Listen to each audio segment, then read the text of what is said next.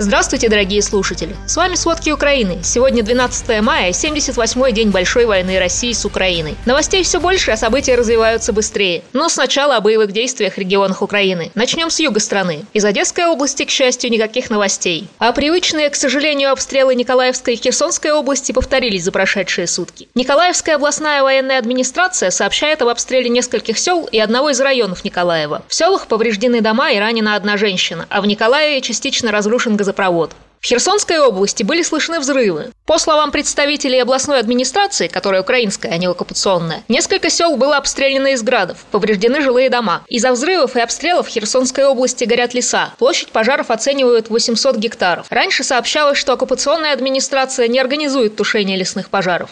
Тем временем пресс-секретарь Путина Дмитрий Песков заявил, что если случится присоединение Херсонской области к России, оно должно быть легитимным. Песков сказал, что жители должны самостоятельно выбирать свой путь, как это произошло с Крымом. Правда, даже относительно мирное присоединение Крыма считают легитимным только Россия. А в Херсонской области после оккупации местные жители проводили многочисленные проукраинские митинги. Российские войска открывали огонь по митингующим и забрасывали их гранатами со слезоточивым газом. А заявление Пескова все к тому, что недавно администрация Херсонской области заявила, что будет просить Путина включить Херсонскую область в состав России. Что ж, посмотрим, насколько это будет легитимно. По Запорожью российские войска ударили крылатые ракеты. Об этом сообщает областная администрация на своей странице в Фейсбуке. Пишут, что горит частное здание. Пока нет информации о пострадавших. В Донецкой области опять идут бои. Областная военная администрация говорит об отражении атаки российских войск недалеко от Торецка. Вчера российские войска обстреляли кассетными снарядами фенольный завод в поселке Нью-Йорк. Это в 60 километрах севернее Донецка. Два человека ранены. А сегодня утром обстреляли Светлодарск в 90 километрах северо-восточнее Донецка. Повреждена многоэтажная многоэтажка, но пока о жертвах ничего не известно. Ночью и утром артиллерия обстреливали Авдеевку и прилегающие районы совсем рядом с Донецком. Повредили частные дома, они загорелись. Обстрел кассетными бомбами Донецкой области – один из множества случаев применения этого оружия на данной войне. Международная правозащитная организация Human Rights Watch сегодня выпустила доклад об использовании кассетных боеприпасов в конфликте. Напомним, кассетные бомбы разрываются в воздухе на десятки и сотни более мелких бомб. Они способны покрыть площадь размером в несколько футбольных полей. Все, кто находится на этой площади, рискуют погибнуть или получить серьезные травмы. Другими словами, кассетные бомбы нельзя назвать высокоточным оружием. Ни в коем случае. Они обязательно убьют мирных жителей, которым не повезло оказаться в зоне их действия. К сожалению, ни Россия, ни Украина не присоединились к конвенции, запрещающей кассетные боеприпасы. А так как Human Rights Watch независимая организация, она зафиксировала применение кассетных бомб обеими сторонами. Но если со стороны России правозащитники насчитали сотни таких случаев, с украинской стороны они пока нашли всего один, еще в марте. Еще в Донецкой области российские войска продолжают штурмовать Азовсталь. Только за сутки 10 мая территорию завода атаковали 38 раз. По заявлениям пресс-секретаря Азов, там уже нет мирных жителей, но много тяжело раненых. Украинская сторона предлагает России обменять тяжело раненых из Азовстали на российских пленных. Такой план озвучила вице-премьер Украины Ирина Верещук. Власти России пока не ответили на это предложение. Согласно заявлению Верещук, на Азовстале находится около тысячи украинских военных. Там много раненых, в том числе сотни в тяжелом состоянии. Командир морпехов Сергей Волынский уже обратился к мировому сообществу, включая Папу Римского и даже Илона Маска с просьбой об эвакуации раненых бойцов. В Луганской области тоже тяжелые бои. Только за прошедшие сутки Россия обстреляла Луганскую область 26 раз. Больше всего пострадал Северодонецк. На него пришлось целых 9 атак. Со слов главы Луганской областной военной администрации, не менее 24 домов повреждены. Из-за непрерывных обстрелов стало труднее доставлять гуманитарные грузы. Общественный порядок тоже практически невозможно поддерживать. Каждый день полицейские попадают под обстрелы. За предыдущие сутки украинские военные отбили в Луганской и Донецкой областях 9 атак, но российская армия все еще пытается установить полный контроль над рубежным 100 километрах северо-западнее Луганска.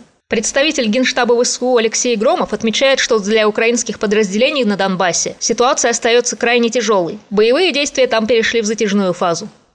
В Харьковской и Днепропетровской области российские войска обстреляли несколько сел. Один человек погиб, несколько ранены. А Министерство обороны Британии пишет, что украинская армия освободила еще несколько городов и сел в Харьковской области по направлению к границе с Россией. По данным британской разведки, Россия будет повторно разворачивать силы в районе Северного Донца.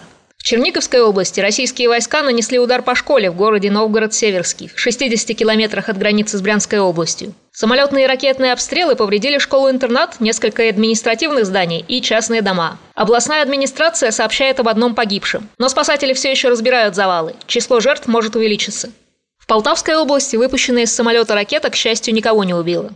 Пока это все события на фронтах в украинских регионах. Теперь о новостях там, где фронт уже отступил. Тела еще двух мирных жителей нашли на окраине Киева. Обоих расстреляли российские военные 16 марта. Это убийство безоружных людей попало на запись камер наблюдения. Сначала пятеро российских военных пытались войти в помещение автосалона. Они стреляли по замкам и разбивали стекла, похоже, чтобы разграбить салон.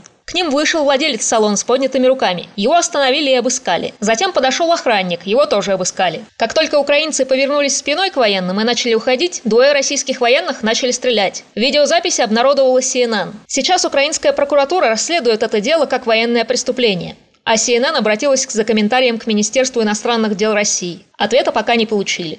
В Украине начался первый судебный процесс по делу солдата российской армии. Военного обвиняют в убийстве мирного жителя 62 лет в Сумской области. Сообщается, что 28 февраля обвиняемый, колонну которого украинские военные разбили, убегал вместе с четырьмя своими сослуживцами. 28 февраля обвиняемый, колонну которого разбили украинские военные, убегал вместе с четырьмя своими сослуживцами. Они обстреляли из автоматов частный автомобиль и угнали его. По пути они увидели безоружного жителя села, который шел с велосипедом вдоль обочины и разговаривал по телефону. По сведениям генпрокурора, один из военных приказал убить этого человека, чтобы о них не сообщили. После этого россиянин, которому исполнилось всего 21, расстрелял мирного жителя. В Украине это первый судебный процесс над российским военнослужащим. Ему грозит пожизненный срок. Тем временем новости из Белгородской области все больше напоминают сводки из соседних украинских регионов. Губернатор Белгородской области заявил, что этой ночью поселок Залохи в 20 километрах от российско-украинской границы был обстрелян со стороны Украины. По данным властей, погиб один человек. Журналисты говорят еще о двух. Еще четверо пострадали, в том числе подросток.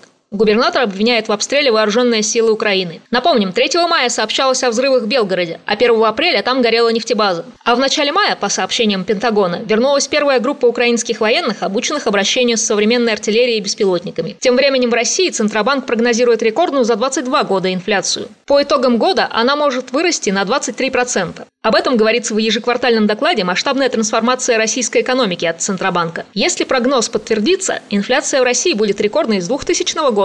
Тогда она была почти 30%. Центробанк напомнил, что в марте годовая инфляция достигнула максимума с апреля 2015 года. Больше всего повысились цены на непродовольственные товары длительного пользования, такие как автомобили, бытовая техника, электроника. Хотя повышение цен на продукты можно заметить и без сложных расчетов Центробанка. Кстати, продажи легковых автомобилей и легкого коммерческого транспорта в России в апреле снизились на 78%. Это данные Ассоциации европейского бизнеса. Аналитическое агентство «Автостат» уточняет, что по итогам четырех месяцев этого года россияне купили на 43% меньше автомобилей, чем в тот же период 2021 года. Еще одно последствие войны с Украиной в том, что немецкий концерн Siemens уходит с российского рынка. Пресс-релиз концерна был опубликован на сайте. Процедура прекращения производственной и операционной деятельности в России уже началась. Около трех тысяч сотрудников работало на Siemens в России. В конце марта компания уже уведомила РЖД о приостановке контракта на покупку скоростных поездов «Сапсан». Сейчас не ясно, кто и как будет ремонтировать эти скоростные поезда, если они сломаются. Кстати, ранее гендиректор компании Coca-Cola Джеймс Куинси заявлял, что компания может уйти с российского рынка, если война с Украиной затянется. Тем не менее, он подчеркнул, что даже уход не сможет остановить российское правительство. Поэтому остановка производства колы в России может быть только символическим жестом. Такими были основные события на 12 мая, 78-й день войны России и Украины. Мы стараемся выделять самое главное в бесконечном потоке новостей. Спасибо, что слушаете нас. Мы будем очень благодарны вам, если вы сможете поделиться нашими сводками с теми, кто не отрицает реальность.